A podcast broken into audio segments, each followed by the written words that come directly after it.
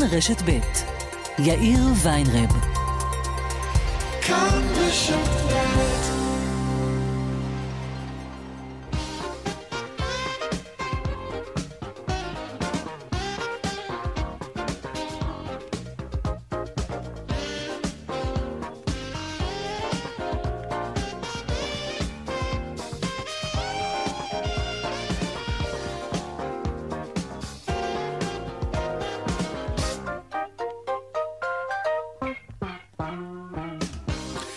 קצת אחרי ארבעה ועוד שש דקות, כאן צבע הכסף ברשת ב', יום ראשון, שלום רב לכם, שבוע טוב, בהפקה יעל קטנה שקט, טכנה השידור רוני נאור. הדועל של צבע הכסף הוא כסף, כרוכית כאן.org.il. אני יאיר ויינרב, מעכשיו עד חמש, אנחנו מיד מתחילים.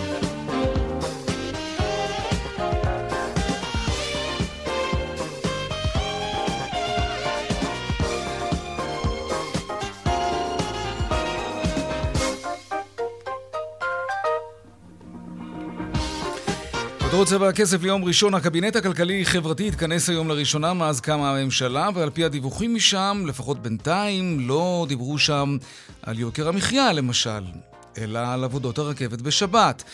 אולי כבר כן הגיעו ליוקר המחיה, עוד מעט נתעדכן. הרב הראשי לישראל יצחק יוסף מבקש משר הפנים הנכנס לקמבן תקציבים רק למי שיבנה בתי כנסת. סערה גדולה פרצה בגלל העניין הזה. איך הסיפור הזה ייגמר? בעיקר אחרי ששומעים את הרב אומר שהוא יודע שהבקשה שלו איננה חוקית. פקידים חשובים ביד יכול הרבה לעזור לעם ישראל. גם אה, לתת למועצות כל מיני תקציבים בתנאי שעשו בית כנסת, נתנו כסף לישיבה. לא תגיד להם מפורט, זה לא חוקי. עשה בצורה חכמה, גם בתיק הבריאות. עשה הרבה דברים, יש דברים באמת חשובים שהציבור מחכה לך, שיהיה לך סתא דשמיא, שתצליח בתפקיד הזה, שיהיה לך... לא חוקי אבל חכם. נדבר גם על מה שקורה בהייטק. ירידה דרמטית בביקוש למהנדסים. וזה מדאיג. שלום דנה ירקצי, כתבתנו לענייני כלכלה. כן, יאיר, אז מספר המשרות הפנויות במשק הוא הנמוך מאז אפריל 2021, קצת אחרי הסגר השלישי של הקורונה, ועומד על 131 אלף בלבד. מדובר בירידה של כ-4,000 משרות לעומת החודש הקודם. מנתוני הלמ"ס עולה שהביקוש למהנדסים מפתחי התוכנה ירד בחודש מרס ב-2% לכ-6,000. מדובר בירידה ה-13 ברציפות. בנתון הזה, מאז השיא של 14,239 משרות פנויות של מהנדסים מפתחי תוכנה, בפברואר 2022. תודה רבה, דנה. ושאול אמסטרדמסקי יספר לנו עוד מעט על מצמצמי הדיור, אלו שמוכרים את הדירה היקרה שלהם וקונים אחת יותר זולה, כי הם לא מצליחים לעמוד בתשלומים של המשכנתה, שתופחת, ויוקר המחיה בכלל. האם שינמוך הדירה זה אכן צעד כלכלי נבון? נשאל. ולקראת יום העצמאות נעשה השוואה בין המחירים בקצביות במגזר הערבי ובין הקצביות במגזר היהודי. נכון, שם לא כשר וכולי, אבל גם פערי המחיר לא כשרים בעליל. סתם שנדע כמה היהודים משלמים יותר. ושימו לב לסיפור הבא, אמ, בטוח יצא לכם לשבת פעם במסעדה או כל בית עסק אחר וביקשתם לשלם בצ'ק ואמרו לכם לא, לא, לא, פה, פה לא מקבלים המחאות, אז בטח שילמתם באופן אחר.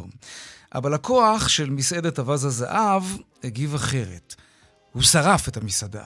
אסף פוזיילוב מדווח. כן, שלום, והסיבה היא ויכוח על תשלום במסעדה הזאת, המסעדה המצליחה בבאר שבע. בדרום כמו בדרום היו שמועות על פרוטקשן אחרי ההצתה, אבל הסיבה היא אחרת. זה קרה לפני חודש. שלמה כהן, בן 54 מאופקים, ישב לאכול במסעדת אווזי הזהב בבאר שבע. כשהוא סיים, הוא ביקש לשלם עם צ'ק. הבעלים הגיע ואמר לו שזה לא אפשרי, התפתח אה, ויכוח ליד השולחן, כהן התחיל אה, לצעוק ואיים, והדבר גם מוקלט בצילום.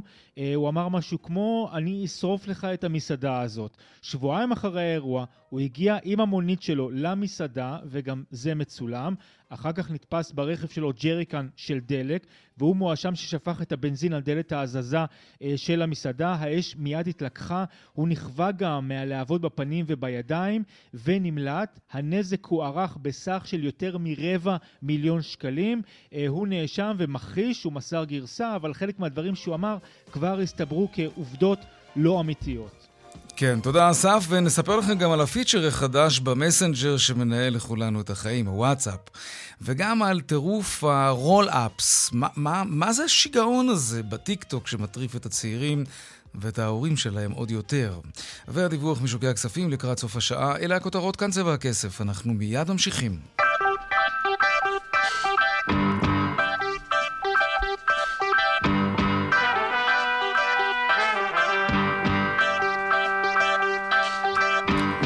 לפני הכלכלה, למה שמסעיר את המדינה בימים האחרונים לקראת יום הזיכרון, שלום סולימאן מסעודה, כתבנו, יש מי שהחליט להימנע מלהגיע לבתי עלמין. לוותר על התענוג, אם אפשר לקרוא כן, לו... נהה, במרכאות כפולות ומכופלות כמובן. כן, לגמרי. אז אה, ממש לפני אה, אה, זמן קצר אה, מודיעים שני שרים וסגן שר אה, בממשלה, השר יצחק, אה, גולדקנופף, גם אה, סגן השר יעקב אה, טסלר וגם השר חיים ביטון מש"ס, שהם לא השתתפו באירועים בבתי העלמין ביום הזיכרון. הם בעצם מקדימים תרופה למכה, לעימותים, אה, גם למה שעלול הלחצים. לקרות. למה כן. שעלול לקרות שם באותו היום.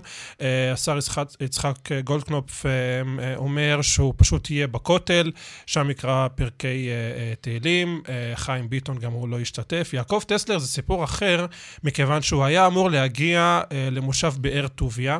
והם הודיעו לו בסוף השבוע, אם אתה, אם אתה מגיע, אנחנו פשוט סוגרים את שערי המושב או-אה. בפניך, ואתה לא תיכנס אה, בפנים. אפילו התראיין כאן, בכאן רשת ב' אח שכול, שאמר, בתי העלמין אמנם הם לבית ישראל, אבל המושב זה שלנו, ואנחנו לא נכניס אה, אותך.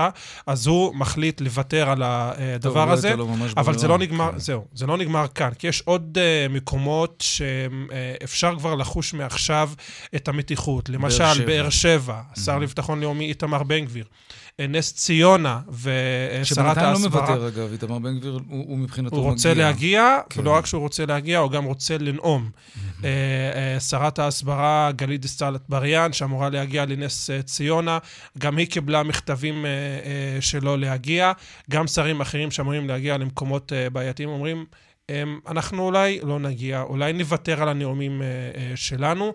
יש להם עוד יום להחליט, אבל יש כמה שהזכרנו עכשיו כבר אה, מוותרים על הדבר הזה. ואתה יודע, בנימה כזה, אני, אני ראיתי כל מיני תגובות ברשתות החברתיות וגם שיחות עם שרים חרדים שאמרו לי, יאיר, בעבר השתתפות של שר חרדי באירוע כזה, בטקס יום הזיכרון בבית העלמין, זה היה...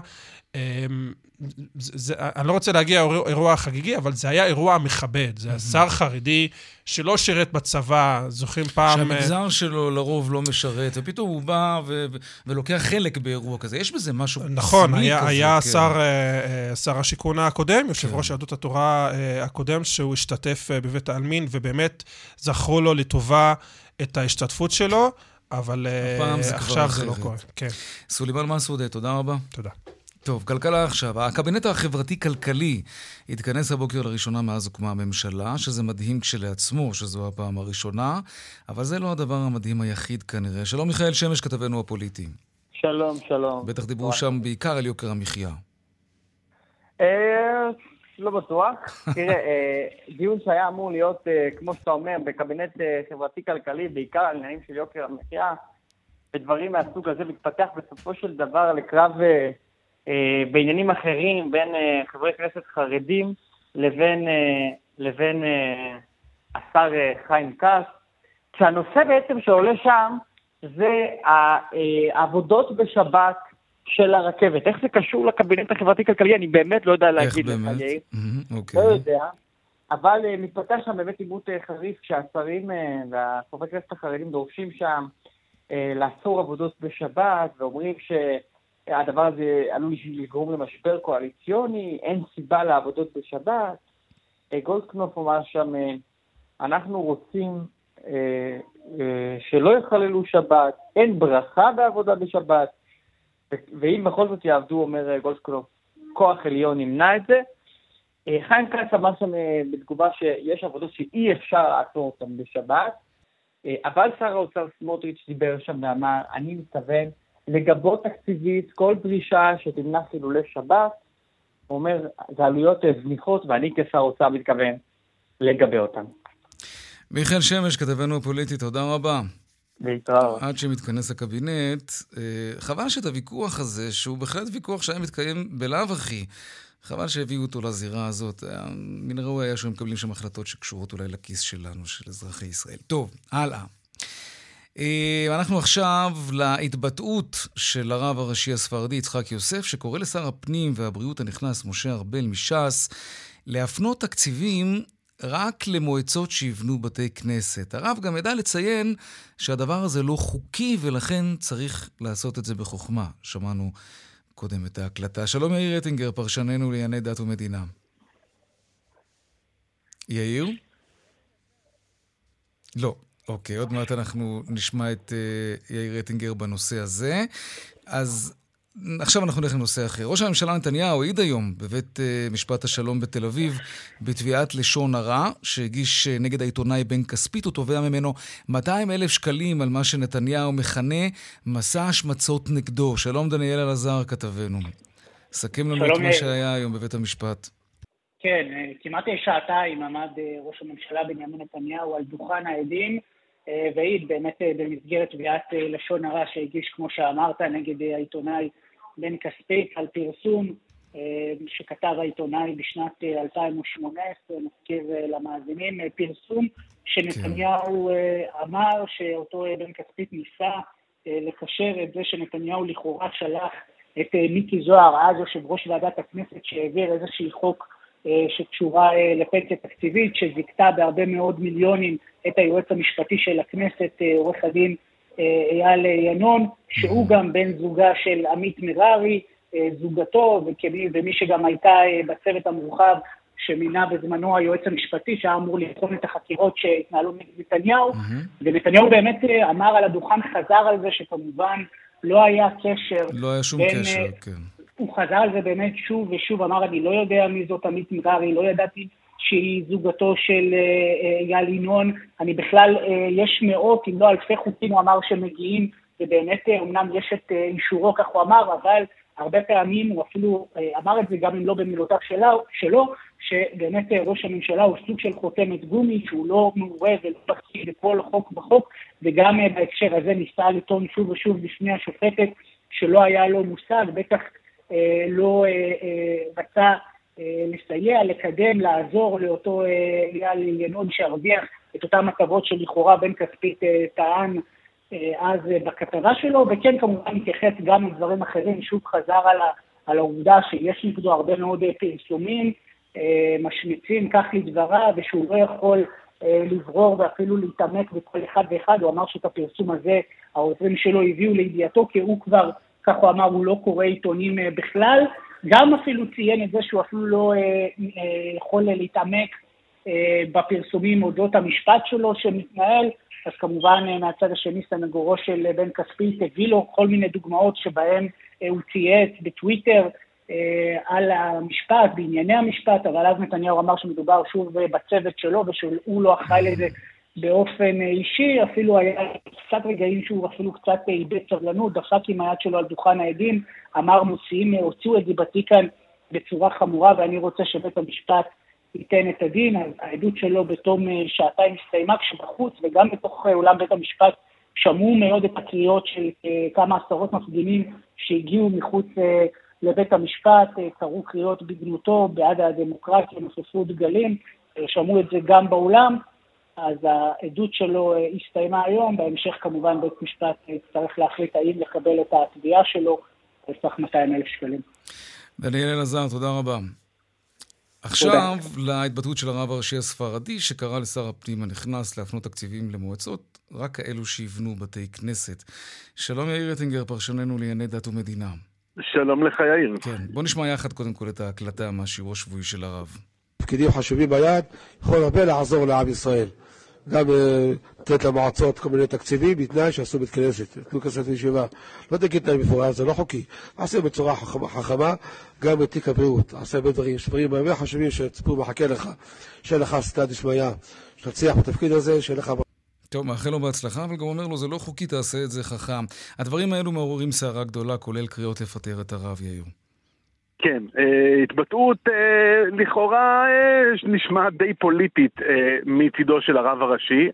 אני אתן אבל אולי טיפה קונטקסט. כן. הסיפור הוא, יש את משה ארבל שמתמנה לשר שר הבריאות ושר הפנים במקומו של אריה דרעי שנבצר, והוא מגיע או מוזמן אה, בלבוש ישיבתי אל אותו שיעור שבועי של הרב יצחק יוסף שמתקיים בבית כנסת בירושלים, ושם הוא אומר לו, ככה מברך אותו ואומר לו, קודם כל הוא דבר מעניין, הוא אומר לו, זה מינוי זמני, אה, והדבר השני, הוא אומר לו ככה, מדרבן אותו לדאוג לאינטרסים של עולם, ה, אה, עולם התורה או העולם היהודי, אני, תיקחו את זה לאן שתיקחו, אבל אומר לו, תעשה את זה בצורה חוקית, כדי לא להגיד שזה באופן מפורש. עכשיו, תראה, אפשר, אפשר לעשות... הוא לא אומר לו תעשה את זה בצורה חוקית, אלא אם כן אני לא הבנתי. ואתה תעשה את זה חכם, כי זה לא חוקי. אומר את זה חכם, כן, תעשה את זה, בדיוק, אומר את זה, תעשה את זה חכם. עכשיו תראה, אה, אפשר להתייחס לזה כתוכנית עבודה של הרב יצחק יוסף, שאומר, זאת התוכנית שלך, ברור לחלוטין שהרב יצחק יוסף הוא מזוהה, גם אם באופן לא פורמלי מזוהה עם ההנהגה של ש"ס, הוא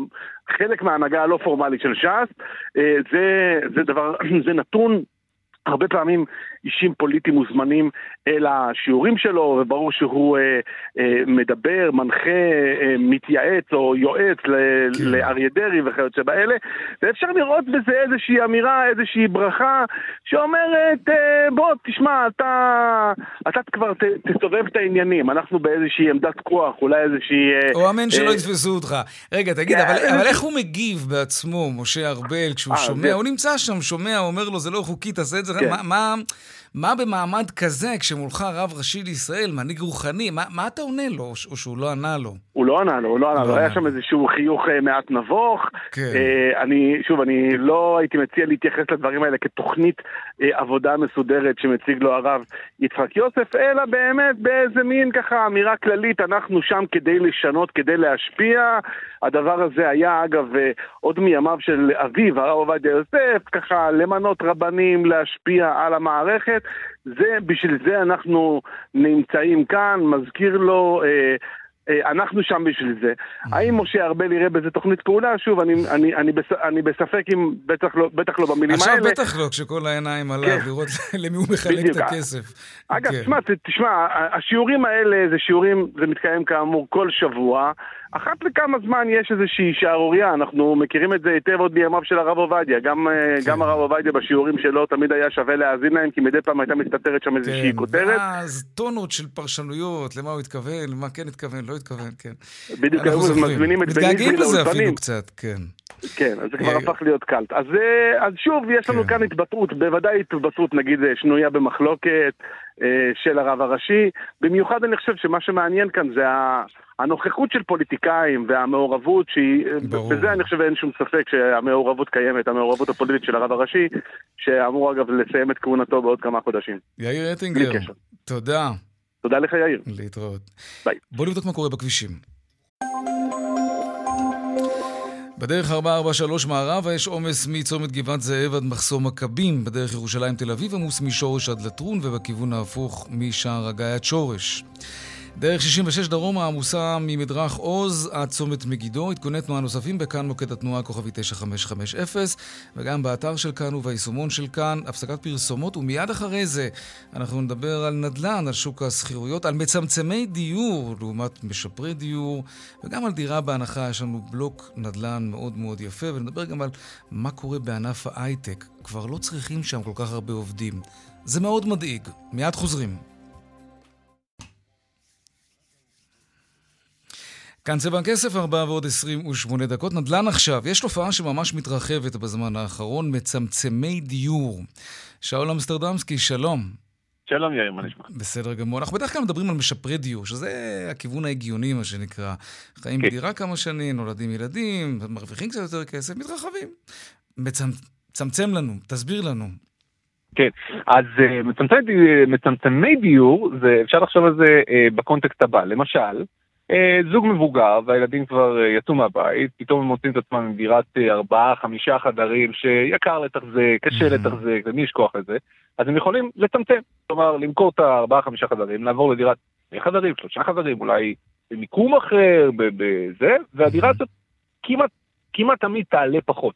זה צמצום דיור. אבל, מה שהנתונים של הכלכלנית הראשית במשרד האוצר מראים, שא' השוק הזה של מצמצמי דיור גדל, הוא כבר נהיה מרבע לשליש מהאנשים שעושים איזשהו אה, שינוי בדירה שלהם. הרבה יותר מזה אגב באזורי המרכז, באזורי המרכז, שם, שם עיקר הביקוש, אנחנו כבר מדברים על 40 אחוזים, כנראה בגלל שהמשכנתה חונקת, הם מצמצמים, עוברים לדירות קטנות וזולות יותר, ושים לב לנתון הבא, 75 אחוז מהם אינם פנסיונרים. כלומר, Mm. אלה לא אנשים שה, שהתא המשפחתי התכווץ, אלא אנשים שככל הנראה, פה זה השערה, אבל היא נשמעת סבירה למדי, שהמשכנתה פשוט חונקת אותם עד כדי כך שהם לא מסוגלים לעמוד בזה יותר, ואז בצער רב וביגון קודר הם נאלצים לצמצם דיור. טוב, זה לא רק המשכנתה, הכל מסביב נורא התייקר. כשאתה מחבר את נכון. הכל ביחד, אתה אומר, וואה, זה פשוט בלתי אפשרי.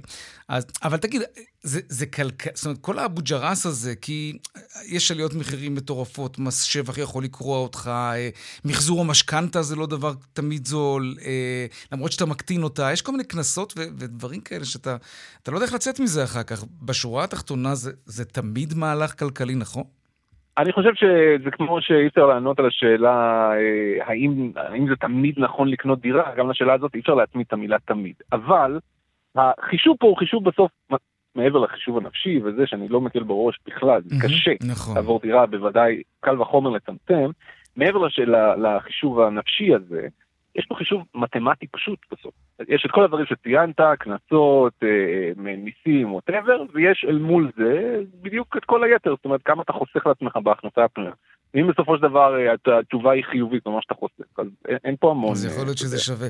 למרות אגב, ש... היא מראה, כן. רק בשביל להשלים את זה, הכלכלנית הראשית מראה שהמצמצמי דיור חוסכים לעצמם, יורדים בעלות הדירה ב-800 אלף שקל. כלומר, למשל, הם היו בדירה של מיליון, אז הם אה, יורדים, טוב, זה דוגמה מפגרת, אבל הם היו בדירה של 2 מיליון, אז הם יורדים לדירה של מיליון נקודה שתיים. כן. זה החיסכון בצמצום דיור. טוב, זה זה, זה אירוע. חתיכת חיסכון, כן, זה באמת כן. אירוע. תגיד, אבל, אבל רואים כבר את האור בקצה המנהרה, לא? כלומר, אנחנו עדיין בסביבה אינפלציונית די מרגיזה, אבל נדמה לי שבקצב השנתי קצת ירדנו, וכבר מדברים על כך שלקראת uh, המחצית אנחנו נראה גם אולי שינוי כיוון, או לפחות הקפאה של הריבית. יש, יש טעם להיות אופטימי, או שלא. זה תלוי באיזה צד אתה מסתכל על זה. אה, לך יש דירה בבעלותך? נשמע שכן. אחרי 25 אה, שנה סיימתי לשלם את המשכנתה. מה יפה תגיד מאוד, על זה? מזל טוב, מברוק, כל כן. הכבוד. לי אין דירה משלי, אז מבחינתי המחירים יכולים לרדת. אין לי די נאו, ממש לא מפריע לי בכלל. אה, רוב הישראלים, אה, קצת יותר. או באזור ה-60 אחוזים, הם אה, בעלים של דירות. והם לא היו רוצים לראות את המחירים יורדים, בוודאי לא במידה דרמטית, אלא אם הם חושבים על הילדים שלהם, ואז עבור הילדים שלהם, הם היו רוצים לראות דירות של אחרים, שהמחיר שלהם יורד. לא כן, זה ברור. שלהם. לא, אבל אני, אני מנסה לחשוב על הריבית, על ההוצאות השוטפות, כן, על, ה- הריבית- על המשכנתה שמתנפחת. אנחנו, הריבית הרי לא תעלה לנצח. לא, היא לא תעלה אנחנו לנצח. מתקרבים ליוטרן הזה. תראה, אנחנו בכל, אנחנו הגדרתית בכל פעם מתקרבים, אני לא יודע אם ליוטרן, אבל הנקודה שבה הריבית תפסיק לעלות. קראתי איזשהו משפט מאוד אה, חכם בסוף שבוע אה, שנאמר בארצות הברית, אבל הוא נכון גם לנו. כן. אם הריבית תעשה יוטרן, כלומר, אם הבנקים המרכזיים יתחילו להוריד את הריבית, תדע שמשהו לא טוב קרה. תדע שאנחנו אה, אה, במיתון, או בפתחו של מיתון, או איזשהו משהו כזה, כי אחרת אין סיבה להוריד את הריבית. אנחנו, כן הגיוני שנפסיק להעלות את הריבית באיזשהו שלב, בוודאי להעלות אותה מהר, נכון. אבל הורדה של הריבית לזכור- פירושה שמשהו לא טוב קרה. נכון, כי צריך לזכור מתי בעצם הריבית הגיעה לרמות האפסיות ש... שהיא הייתה כמעט בכל העולם, וזה בעקבות המשבר של 2008, תקן אותי ואחרי זה. בקורונה. נכון, והקורונה כמובן. טוב, סרטון שלך בדיוק בנושא הזה צפוי לעלות היום בכאן חדשות בדיגיטל, אתם מוזמנים לצפות. שאול אמסטרדמסקי, תודה רבה. תודה, יאיר. עכשיו דיברנו על מחירי הנדל"ן, אה, נדבר על מחירי השכירות. שלום, רמי רונן, מנכ"ל וויצ'ק. אחר הצהריים טובים. גם לך. מה קורה שם, בשכירויות? בסך הכל אה, מגמה יציבה, מחירים הפסיקו לעלות. אם אה, ניקח שנה רב או יותר אחורה, אז באמת ראינו אז חודשים של עליות חדות בשכירות לצד העליות החדות במחירי הדירות, וכרגע באופן אה, נכון ומקביל, ברגע שגם מחירי הדירות התחילו להתייצב, וגם קצב העלאת הריבית התחיל לרדת, אה, אז גם מחירי השכירות מגלים איזושהי התייצבות. כן, כי אה, דווקא אני חושב על זה שמי שיש לו נגיד נכס, שהוא, שהוא משכיר אותו, והוא, והוא לקח על הנכס הזה משכנתה, ופתאום ההחזרים החודשיים אה, טפחו לו, אז הוא מעלה את השכירות, כדי שהוא יוכל לממן את המשכנתה שטפחה לו פתאום. אז, נכון, אז איך זה באופן, מסתדר? באופן, באופן עקרוני אתה צודק, אבל צריך להסתכל על השוק, והוא באמת לא מתנהג בצורה הזאת, אבל אם ערך הדירה מפסיק לעלות, אני, אני אתן דוגמה, נניח שקנית דירה במיליון שקלים, בסדר? ונניח ששכר הדירה על הדירה הזאת של המיליון שקלים הוא 3,000 שקלים בחודש. עכשיו, הדירה בעוונותינו, לא עלינו, שווה חצי מיליון שקלים. אז בבניין, מישהו עכשיו קונה דירה בחצי מיליון שקלים, נכון? הוא לא ישכיר ב-3,000. הוא יסיר ב-1,500.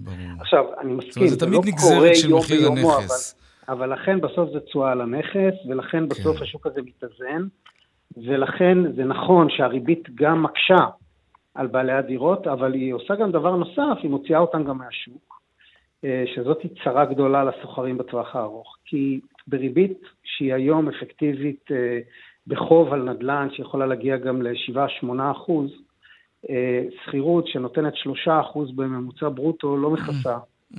ויש לך אלטרנטיבות היום אה, יחסית פתוחות, לפעמים גם ב-4 או 5 אחוז בפקדונות לשנה ויותר.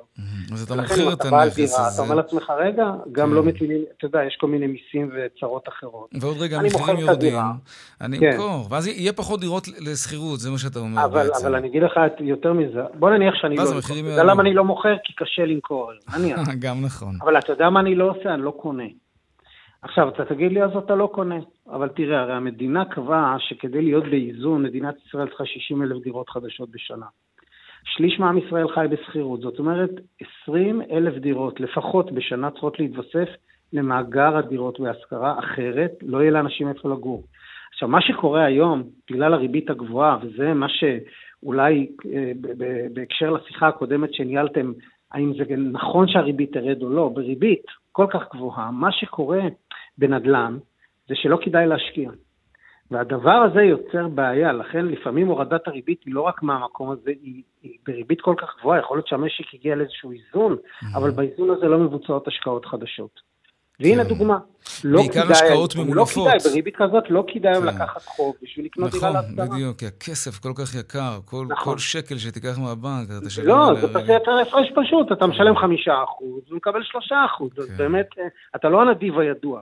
ואז זה. קורה, שני דברים קורים. אחד, משקיעים פרטיים, שגם ככה מותקפים ונתפסים ככל מיני, עפים לא. מהשוק.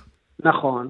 ודבר שני, כל הפרויקטים של השכרה לטווח ארוך שעודדו על ידי המדינה, על ידי הטבות מס, בחוק עידוד השקעות שזה הון, חשוב לא דווקא, קורים. גם זה זה לא. קורה.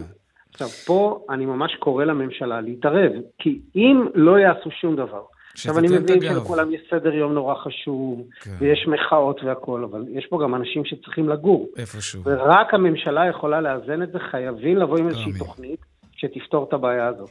רמי רונן, מנכ"ל וויצ'ק, תודה רבה לך על השיחה הזאת בבקשה, ועל הדברים. ביי. להתראות. לפני שנה, משהו כזה, שוק ההייטק חיפש בנרות ממש, משהו כמו כמעט 20 אלף מהנדסים.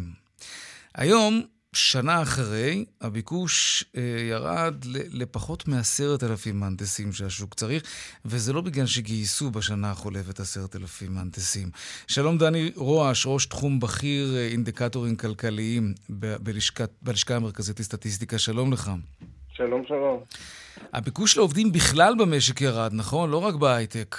אה, אכן, הביקוש אה, היה גבוה בתקופת הקורונה, וברוב מדינות העולם הוא עכשיו בתהליך של ירידה.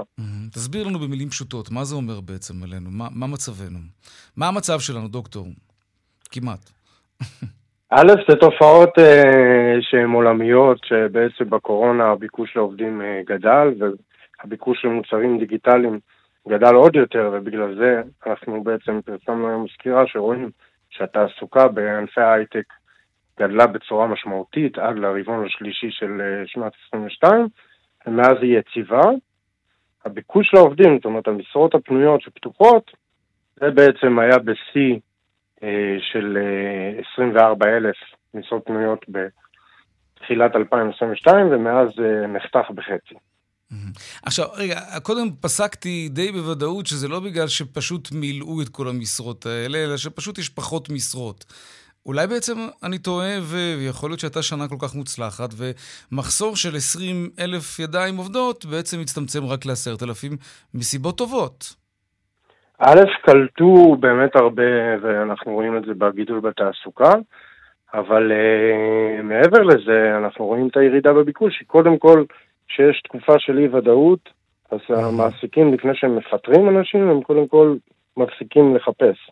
כי הכסף לא זורם מהמשקיעים.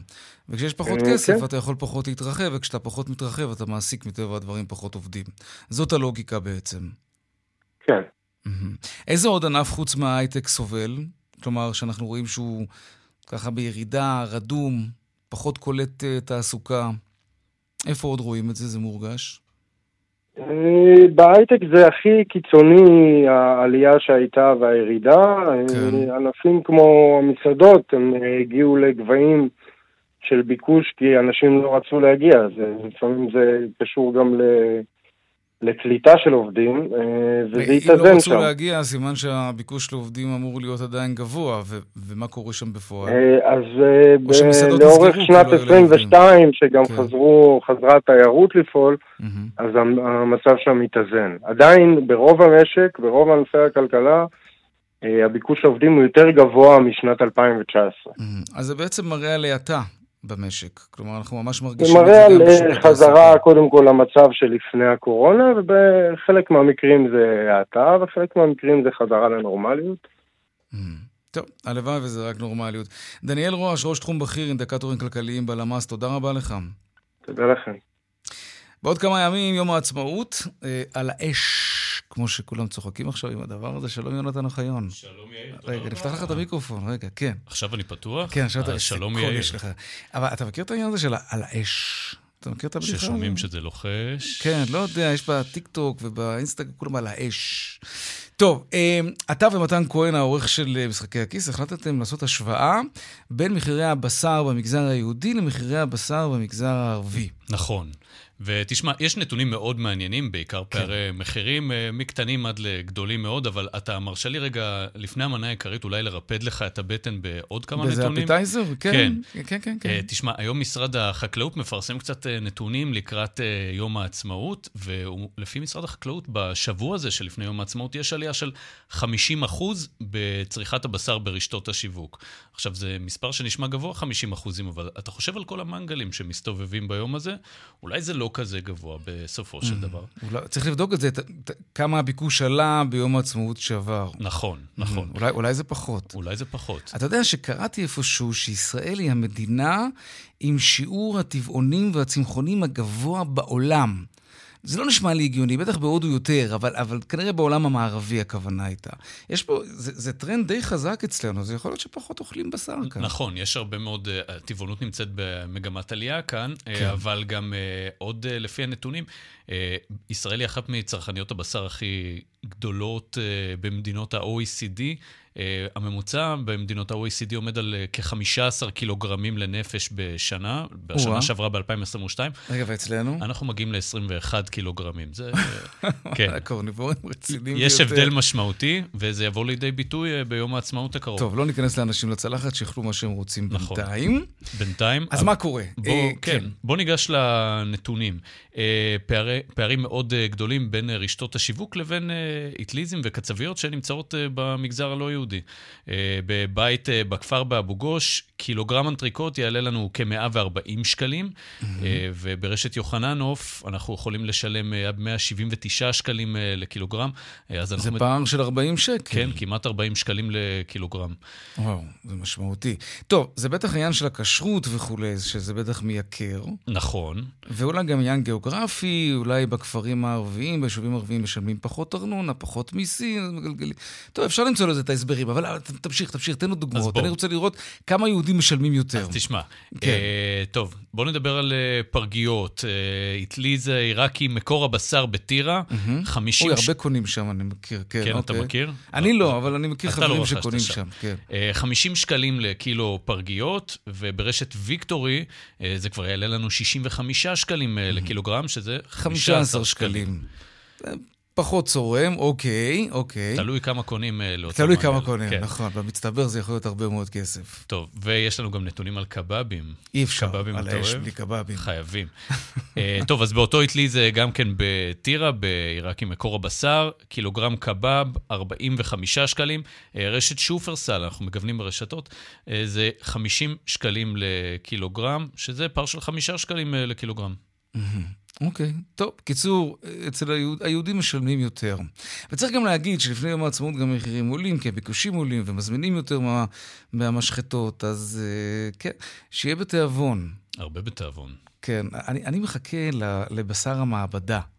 אני עושה על זה הרבה אייטמים כאן בצבע הכסף. אז אתה יותר מכולם יודע שזה אני... בטח יעלה לנו המון כסף. זה המון, כסף. זה המון, זה עולה באמת הרבה כסף. גם כשזה יהיה לשיווק לאוכלוסייה כן. הכללית. אבל ברגע שיצליחו לייצר את זה מסחרית ובריאותית כמובן, זה יכול להיות מגניב שאתה לא צריך להרוג אף אחד בשביל ליהנות מאוכל, נכון? תגיד, ויצא לך לראיין אה, אנשים אה, צמחוניים וטבעונים? שאלת אותם אם הם כן, יאכלו מהבשר הזה? כן, התשובות מאוד מגוונות, אגב. אתה, אתה צמחוני? לא. לא, לא צמחוני. Uh, התשובות, לא, תשמע, גם אנשים דתיים זה מעניין, האם הבשר נכון. הזה יהיה כשר או לא כשר. זאת אומרת, יש פה כמה שאלות שצריך לשאול, אבל ברמה העקרונית, אם באמת מדובר בבשר, עם טעם של בשר, עם נראות של בשר, ולא צריך להרוג אף אחד בשביל זה, לשחוט אף אחד, זה מגניב.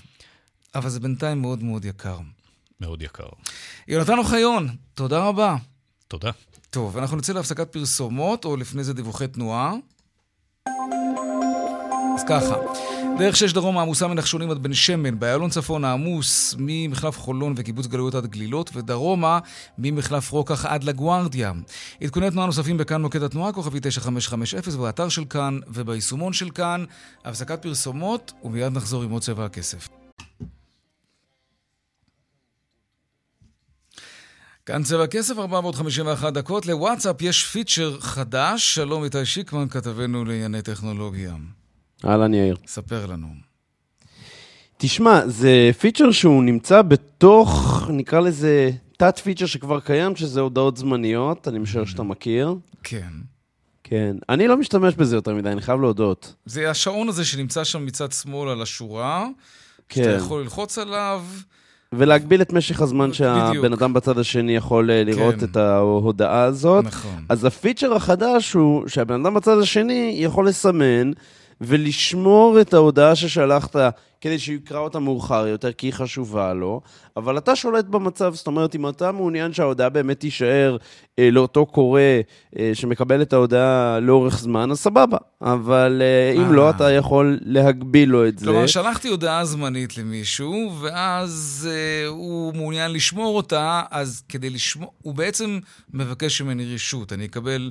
איזושהי הודעה ש, שהנמען מבקש לשמור את ההודעה, ואני נכון. מחליט אם כן או לא. נכון. עכשיו, mm. תזכור שכשאתה שולח הודעה, הודעה במצב של הודעה זמנית, אין אפשרות לעשות צילום מסך, זה לא ייתן לך. אז בעצם זו האפשרות היחידה שלך, כביכול, אה, אלא אם כן אתה משתמש באיזשהו מכשיר אחר לצלם את זה, אה, לשמור את ההודעה שה, שהשואל, שהמוען mm. שלח. אוקיי. Okay. חייב לומר... טוב, לא כזה דרמטי. אני חייב להיות כנה, זהו, אני חייב להיות כנה איתך, אני לא משתמש בהודעות זמניות, אז אני כאילו... לא יודע. לא, זה לא, לא מדבר אליך, אתה אומר. לא, ממש לא. אני, אין לי mm. מה להסתיר. כן. שלחתי משהו, אני עומד מאחוריו, מה יש, אה, שהוא יימחק? תכלס, דוגרי. נכון? כן. כן, לא יודע, מאכזב קצת. קצת.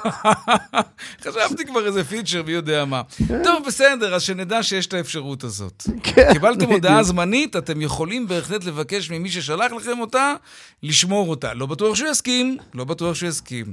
אבל אם הוא יסכים, אז הצלחת. עד כמה הוואטסאפ משתלט על חיינו, שכל... תראה מה זה, שרפנו פה אייטם בצבע הכסף. כל נפיחה קטנה שיוצאת שם... לא, לא, לא, תשתמש במילים אחרות, מה אתה עושה? לא, זה הייתה צריכה להיות מילה זמנית. הייתה צריכה להיעלם עוד לפני שאמרת אותה. איתי שיקמן. כן, אבל אין ספק שהוואטסאפ כל כך משמעותי בחיינו. איתי שיק, זה בהחלט מנהל לנו את החיים. תודה. תודה. להתראות. עכשיו לעדכון משוקי הכספים. 200, take them.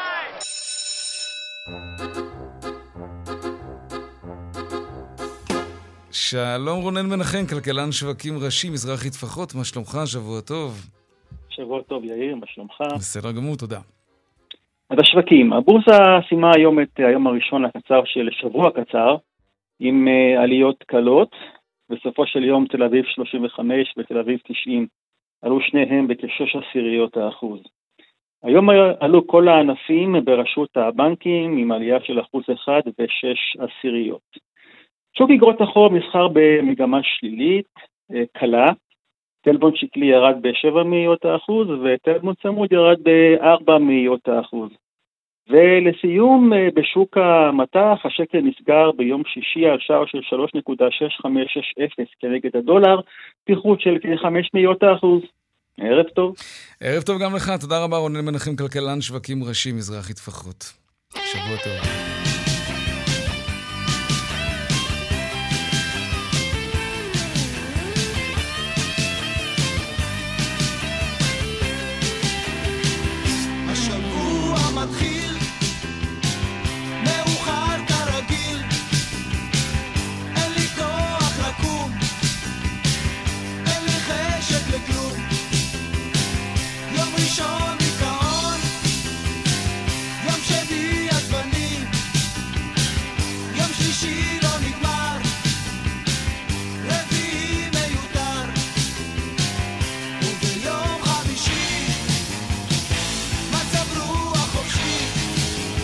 רצו קצת מהר מדי, מה יום חמישי? כולם יום ראשון היום. עד כאן צבע הכסף ליום ראשון, בהפקה יעל קטנה שקד. תודה למתן כהן, טכנאי השידור רוני נאור, במוקד התנועה אהוד כהן בופון. הדואל שלנו הוא כסף כרוכית כאן.org.il. אני יאיר ויינרב, את כל הכתבות והמשדרים שלנו אפשר למצוא ביישומון כאן בוקס לטלוויזיות חכמות, גם בעמוד היוטיוב של כאן חדשות וביישומון של כאן, כמובן. מיד אחרינו קרקובסקי וגואטה, נשתמע שוב מחר בארבעה אחר הצהריים. ערב טוב ושקט, שיהיה לנו שבוע טוב. שלום שלום.